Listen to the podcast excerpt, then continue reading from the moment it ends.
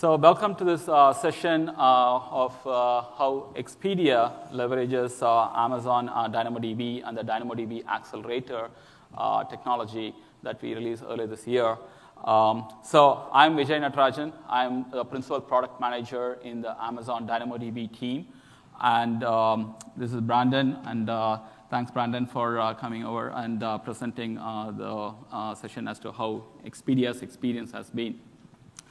So I'll just uh, you know, set the stage in terms of uh, for folks who are not familiar with DynamoDB and DAX, uh, give you a very quick brief overview, and I'll hand it over to uh, Brandon uh, to talk about how um, their real-time uh, travel analytics application leverages DynamoDB and DAX and the business and the technology benefits that the team realized. So uh, how many of you are uh, familiar with uh, what DynamoDB is? Uh, show of hands. Okay, about uh, half of you. Uh, how many of you have DynamoDB in production today? Okay, about half of you.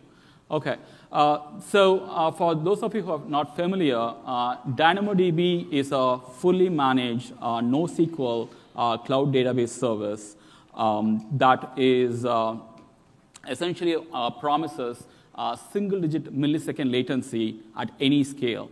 By any scale, I mean whether it is you know, tables with few items in them or tables with hundreds of terabytes of data in them, right?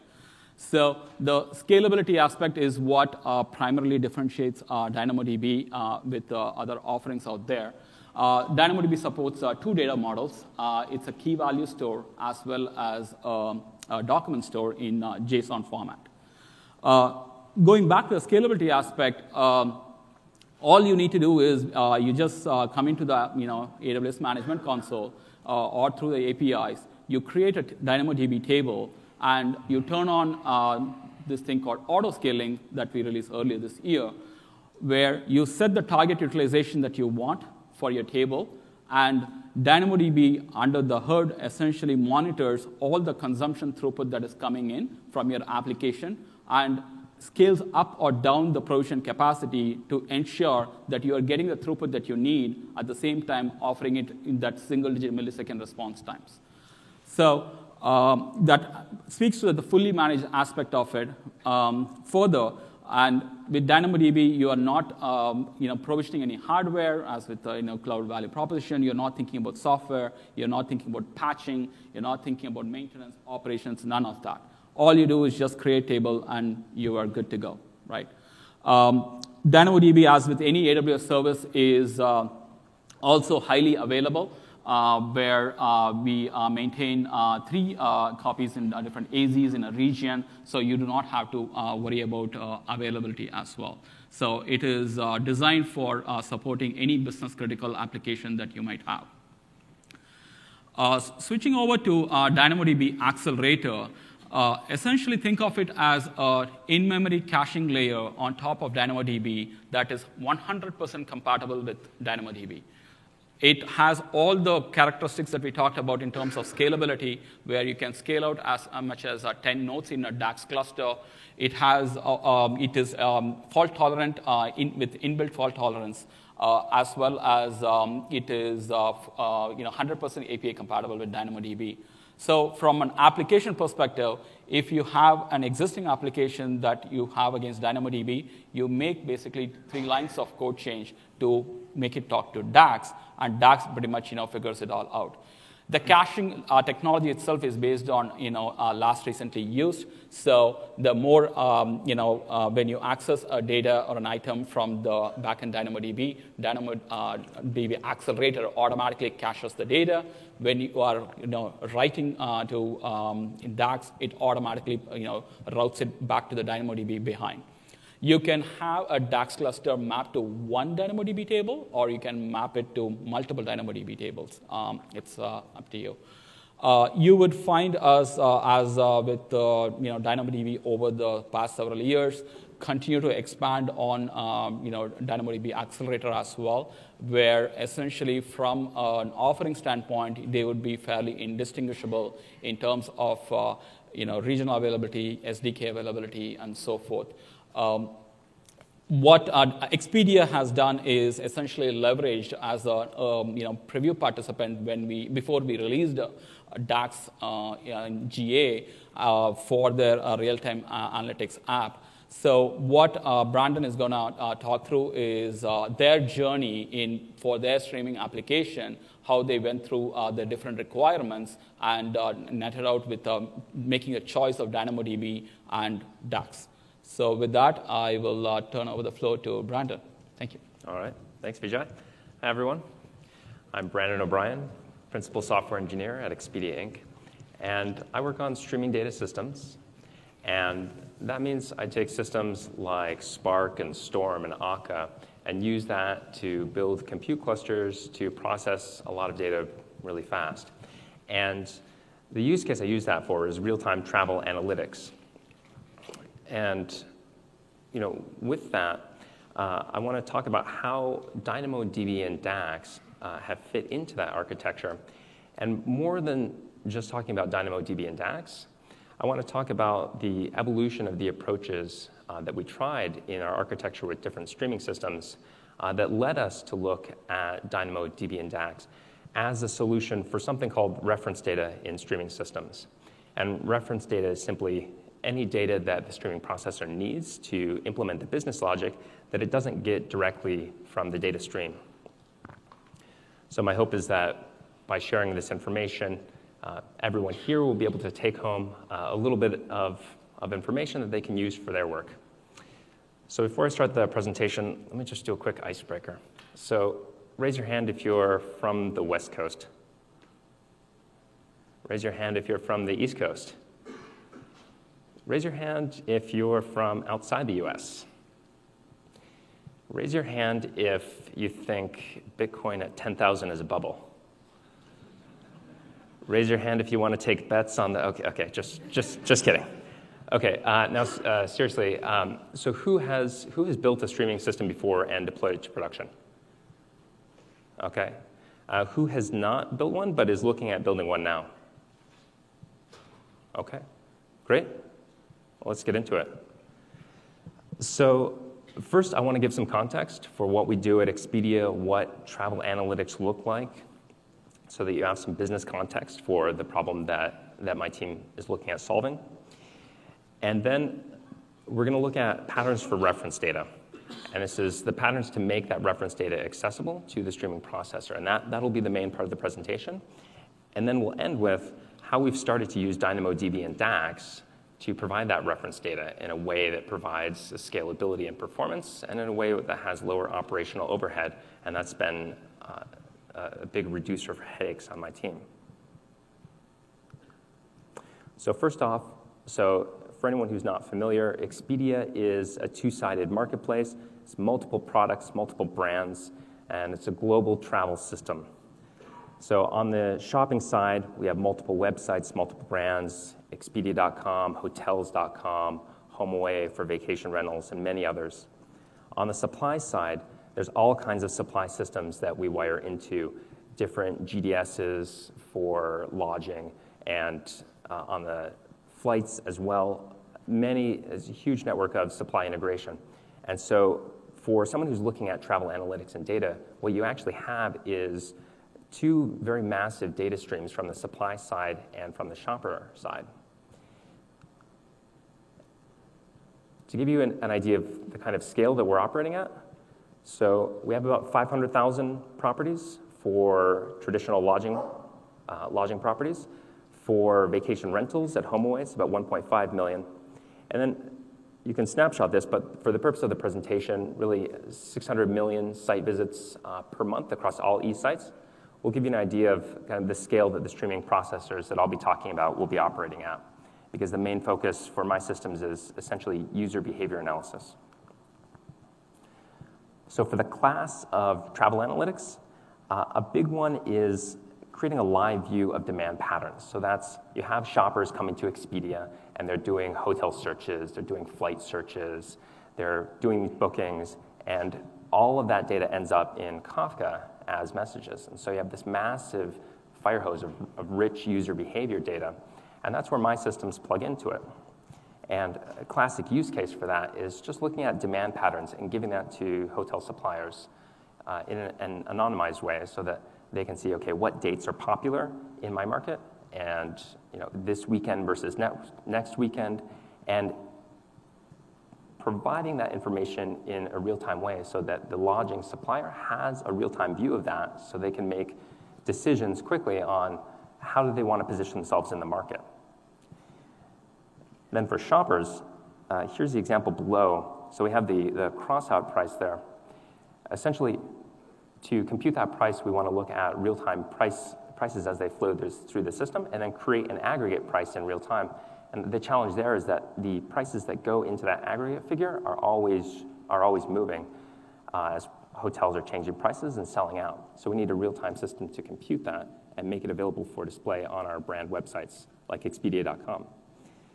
And then additionally, creating live views of the market for internal business strategy and operations teams.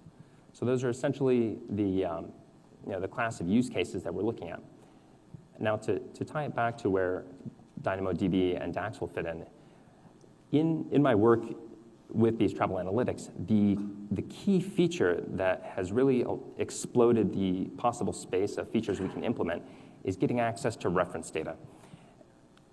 And conceptually, that's, that's a very simple thing. It's say you have a hotel stream and it has keys for the hotels, and you want to look up information about the hotels that's not available on the stream. And that could be something like the star rating for the hotel, so that you could compute a real time histogram of searches by star rating to use that for whatever business case you want. And while conceptually simple, uh, in reality, uh, in production at scale, you run into all kinds of challenges like data availability and scalability and mutability of the data set, where these data sets are not static over time. And so if you were to just load, say, a static lookup file into your streaming processor, that will quickly go out of date. And as of right now, for some of the streaming processors I've been working on, I have one that's been running in production for coming up on three years now. And I, I can tell you that the, the reference data that it needs has constantly mutated over time. And so we need a way to be able to handle that elegantly.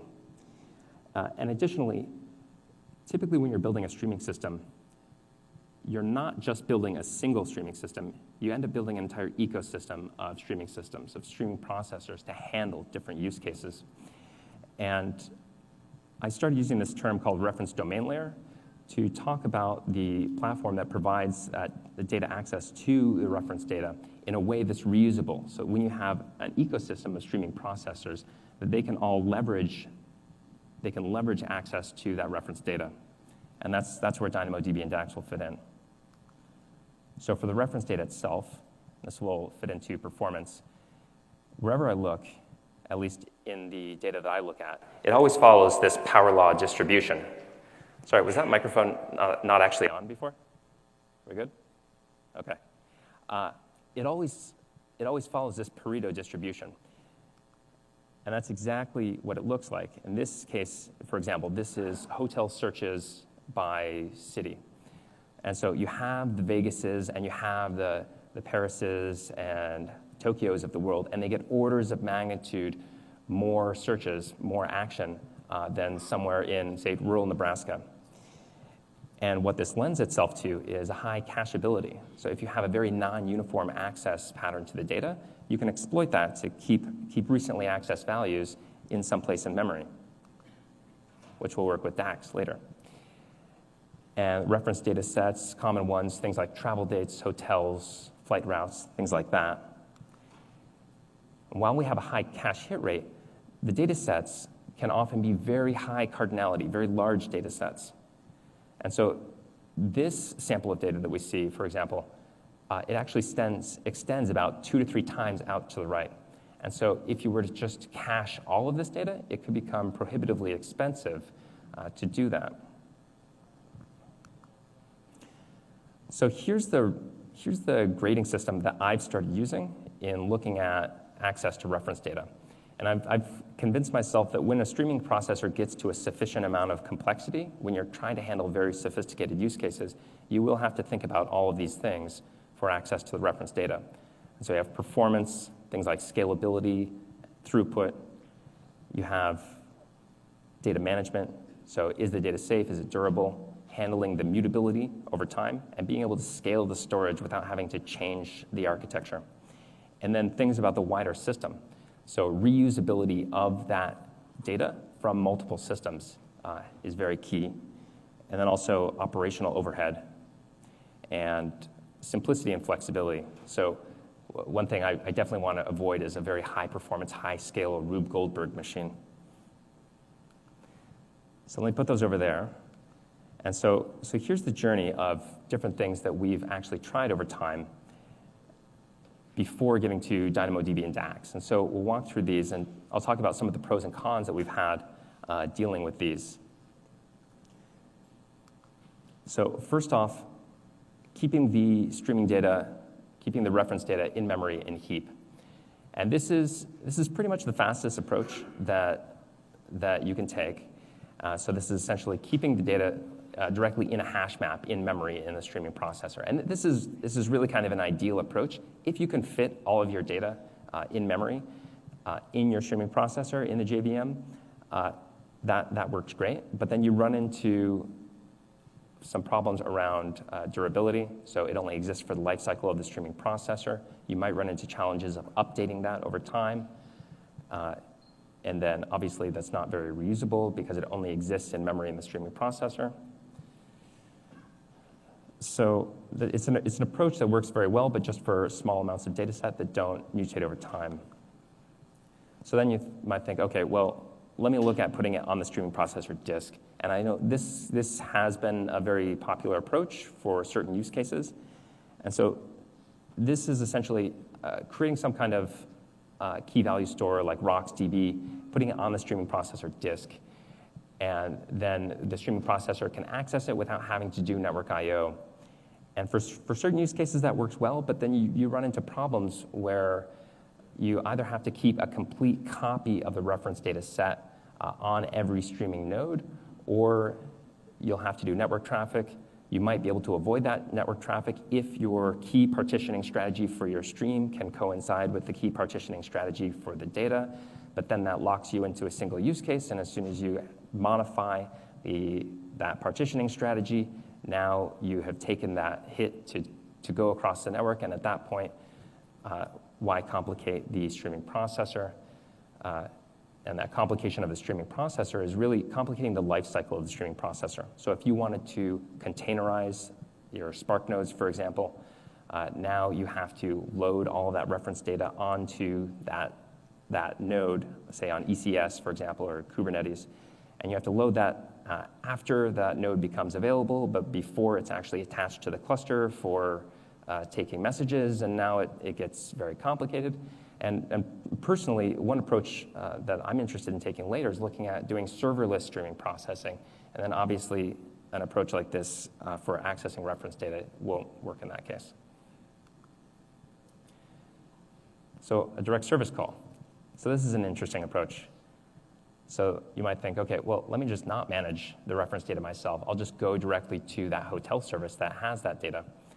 And you know, presumably you have maximum durability and scalable storage uh, because you're talking directly to the service that's responsible for managing that. It's, it, you know, it's, it's simple, it's just a service call. Operational overhead is low because someone else is managing it. And reusability is high. Multiple streaming processors can use it and it, it, may or may not be fast. You may have the availability. It depends on the SLA for that service. Uh, but there, there's another issue, and that's kind of a deal breaker for me, uh, which is if you're adding contention to resources that were designed for the users for your website, that's really, that's really a showstopper. And uh, uh don't tell anyone, but I actually had to have this conversation with my streaming processors long ago when I first got started. So Redis, Redis Elasticache. So this is an approach uh, that I love, uh, but it does, doesn't quite work.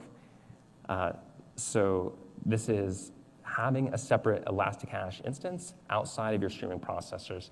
So you have multiple streaming processors. Each streaming processor has multiple nodes.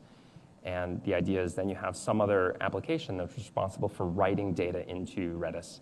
And then all of your streaming processor nodes can just pick up that data from Redis. And they, then they may or may not combine this with that approach as well of, of keeping it in memory with some kind of, of tactical short cache. Uh, and and this, this works reasonably well. Uh, it's extremely fast because the data is all in memory in Redis. The access times are ex- extremely fast. Uh, problems come in with uh, durability and availability. Um, so if, uh, if so, obviously Redis is designed as, as just a cache, not an actual uh, data store for record. So it, this work for me using this and this not working well is, is kind of my fault for going out of, out of really the, the realm of what Redis was designed for. But uh, a couple other things happen which complicate this, and this is at least as of 2.8.x, the defaults for Redis Elasticache in AWS.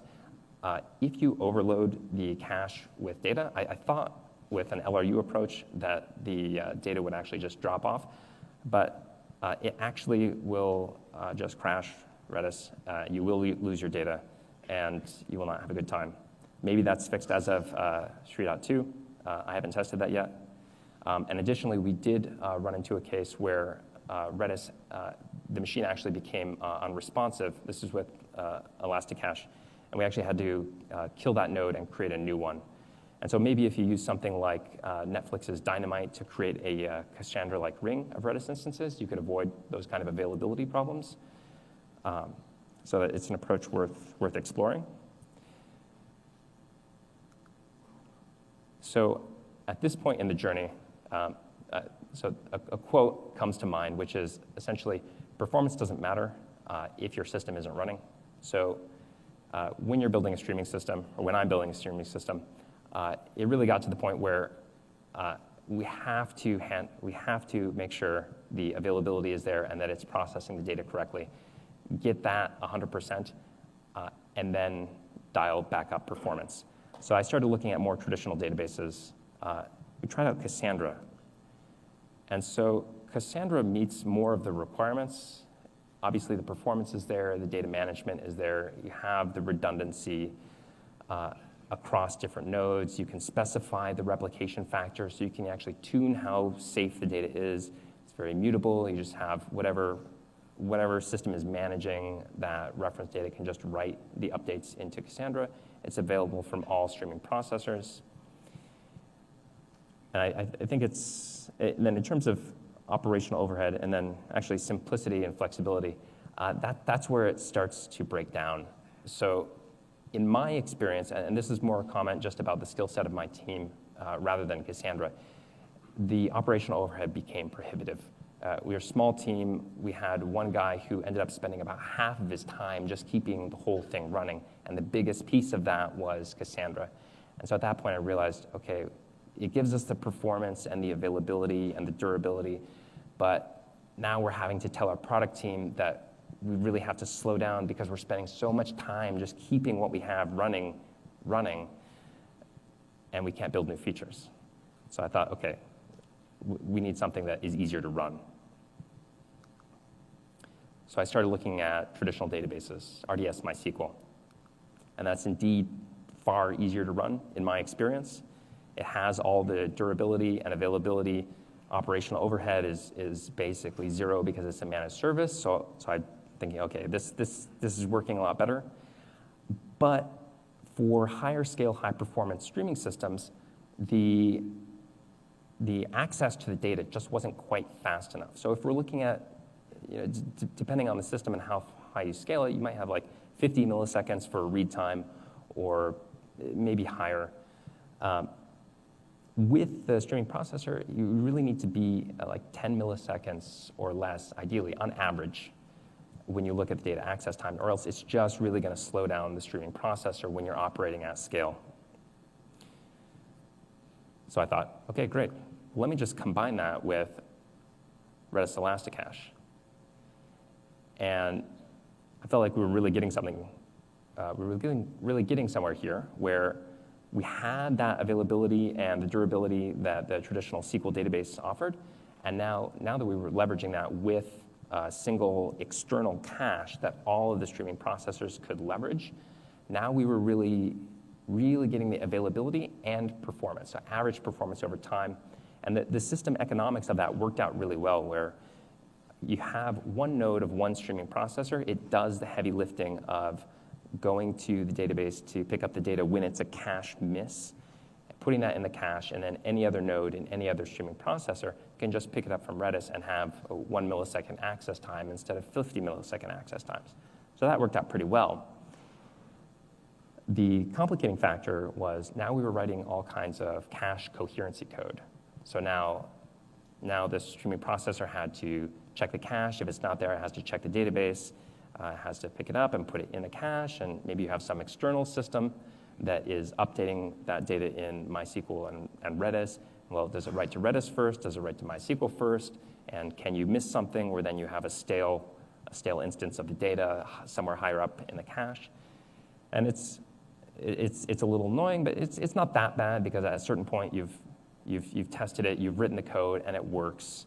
Uh, the only problem is that if you're, if you're changing that and as you're writing new streaming processors, if you use, uh, say you want to use some new streaming processor, you might have to re-implement that. It's just uh, an opportunity to introduce uh, bugs and data inconsistencies into the system.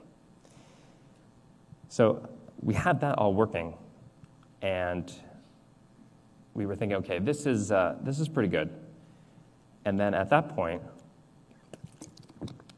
um, I just spoiled it. So we, um, we had that working. Uh, and at that point, I started working with uh, AWS on a DAX preview. And I had looked at DynamoDB before for this use case, but I thought I, had done the napkin math on what the provisioned read capacity would be to, um, to actually handle these kinds of use cases. And I thought, okay, that, you know, that might not work for what I'm trying to do here. Uh, and, that's, and then if I'm using DynamoDB, it'll be as complex as what I've already implemented with RDS MySQL. So really, I don't really have an, an excuse to try this out. Uh, but when I learned about DAX, uh, it looked uh, very familiar to what I had uh, implemented myself. So it handled all that cache coherency for me uh, in a way where uh, I didn't have to worry about it. So I thought, all right, well, let me try this out. And so, so far, this is working very well. So it gives us that, that performance that we're looking for, super availability of DynamoDB uh, with the fast access times of DAX. And you can conceptually think about it like uh, Redis Elasticache uh, in front of DynamoDB, but it's managed. And, uh, and, and, again, though, that performance though is predicated on the non-uniform data access patterns. So uh, if we had a completely flat distribution, it wouldn't really be cacheable unless we wanted to store everything in a cache. Uh, then the performance would not be nearly as good. Uh, but in our instance, uh, we are able to actually observe very high cache hit rates uh, in production. And so this, this is working out quite well. Operational overhead is essentially zero. in terms of challenges to this approach, well, now I really have to spend time to figure out what, the right provisioned capacity should be. And if you go above that, you get, you get throttled. And so you have to spend time kind of tweaking what, that, what those knobs should look like. But for me, that's, that's a, a much easier game to play than some of the complexity of the other approaches. Uh, and additionally, say, say, for example, if you're doing cold start on a streaming system, then uh, I've actually gone and just upped the read capacity to be able to uh, hydrate the cache appropriately and then dialed it back down afterwards. Uh, and then when I do that, uh, actually just do that modestly. You don't want to crank up the read uh, provision capacity uh, too high because of something called partitioning uh, dilution, which I'll explain. And then in reality, this is approached with a very tactical in-heap uh, cache, so something like Google Guava for an LRU approach. So then in reality, what happens is you have the data coming in on the stream. Uh, the streaming processor uh, asks maybe a singleton instance of Google Guava. Do you have that? If it doesn't have it, it goes to DAX. If DAX doesn't have it, it goes to DynamoDB. And the system elegantly hydrates the levels of the cache for you. So this is what it looks like. And I'm, I'm happy to say that it's actually a rather simple uh, diagram. Uh, and that's, that's what DAX and Dynamo, DynamoDB have allowed this to be.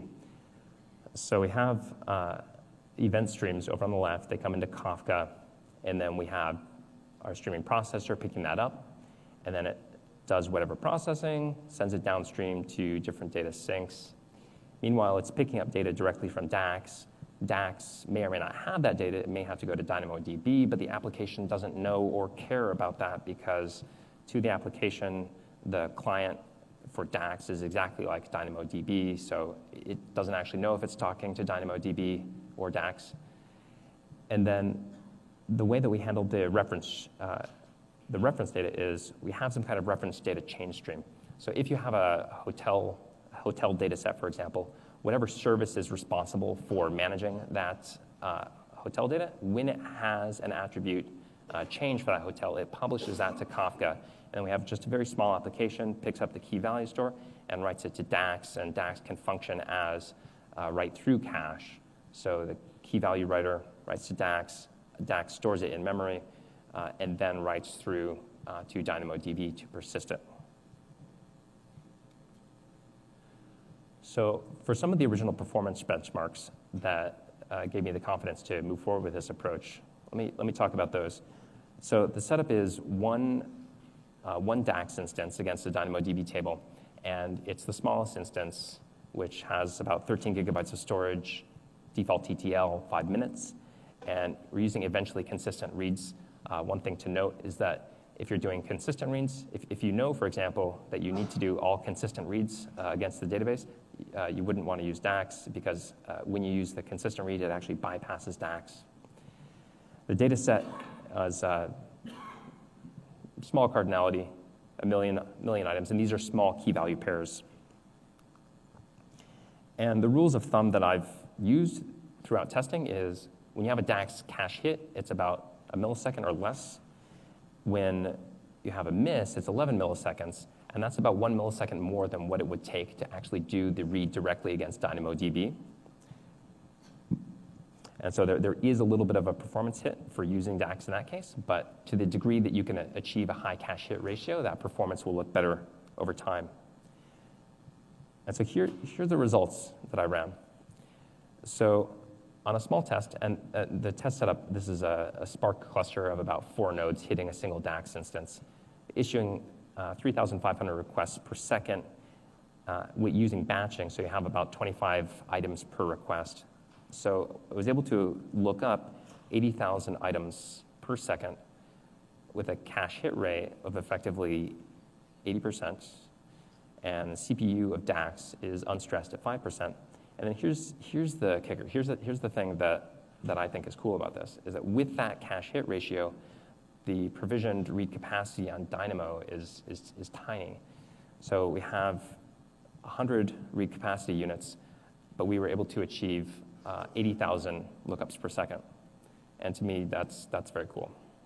And, but that's, you, you achieve that at the steady state running. So if you have to hydrate the cache initially, uh, you, may, you might need more RCU or it might do some throttling. But once you get to that 80%, you can achieve very, very high uh, read throughput on low provision capacity in DynamoDB because DAX is storing it in memory. Higher volume test, 15,000 requests per second, returning 300,000 key value pairs per second. And again, these are very small items. Cache hit rate, 99%. At this point, almost everything's in memory. Uh, CPU is stressed at this point, 80%, and RCU is at 500. But still, when you have a cache hit rate that is high enough, you can achieve uh, insane read throughput uh, on low provision capacity for the table. So for our team, this has really provided uh, a great balance uh, for performance and scalability, uh, availability, durability, everything, uh, in a way that's much lower operational overhead.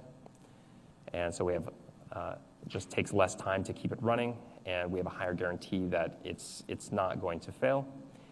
And uh, for me, I like not. I don't, I don't know about you guys, but if I ever if I ever get woken up by the hot phone at 2 a.m., I'm not like, oh boy, party time. maybe, maybe, maybe you guys are. Um, I want something that just works. Uh, this also works well for in situ reusability across multiple streaming processors. And then, provided that you have a sufficiently non uniform data access pattern, it can be extremely cost effective and performant because it's storing everything in DAX. So, for me, uh, access to reference data should be simple, conceptually, just a key value lookup uh, and uh, a hash join with the data.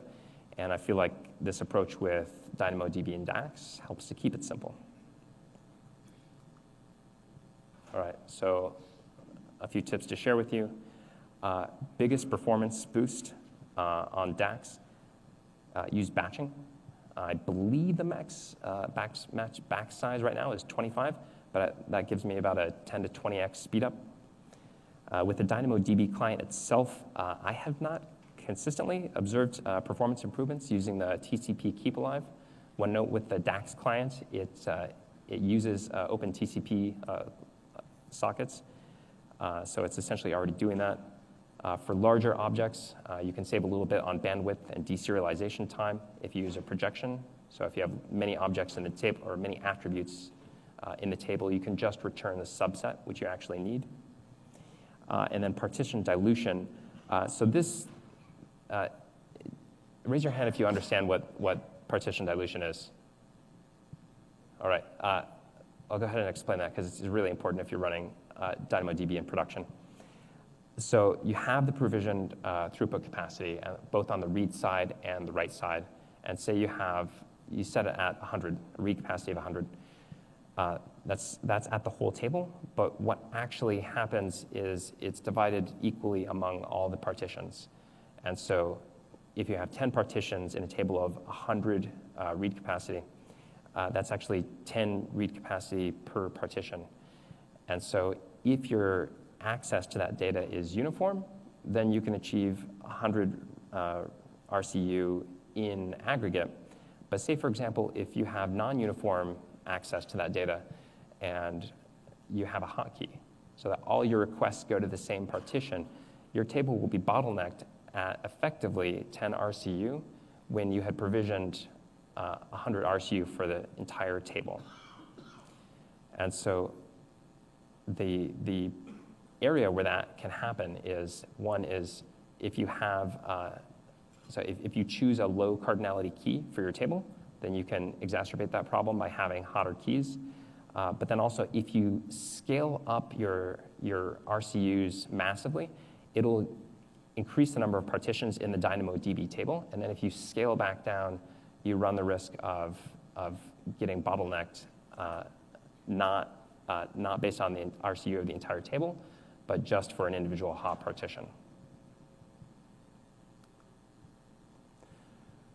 So for the client itself, uh, so it's thread safe, so you could reuse the client. You could keep a singleton instance uh, in your streaming processor. Uh, the instantiation time is only about 20 milliseconds, so it's not saving you a whole bunch. Uh, in terms of guaranteed message processing and Spark, uh, which is what I'm using this for, uh, with the provision throughput exceeded exception, the way I handle that is I actually pause the streaming processor and do an exponential back off. And so when it gets that throttling exception, a Spark essentially just, just pauses and waits and then keeps trying. And in the meantime, it doesn't update the Kafka offsets. And I have a separate process which then monitors the Kafka lag and will alert me if the streaming processor is falling too far behind. So then what you can run into is just uh, some intermittent throttling, but uh, you run into that, and then the uh, processor is able to continue once it gets past that uh, and if that is happening too frequently, uh, then you should probably just provision a little bit more uh, read capacity on the table. And then for Spark, for singleton LRU cache, I'm using Guava, and I just hold it uh, in a singleton static place in the executor JVM uh, to store reference data. So again, you have streaming processor coming in, or streaming data coming in.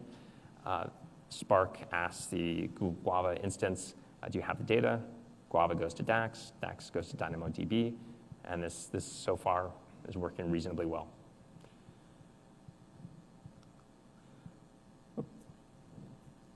So with that, that's my story. And uh, I'd like to thank you for listening. I hope that each person was able to get at least some, some piece of information from this. And uh, I'd like to open it up for uh, Q&A if anyone has questions. Thank you.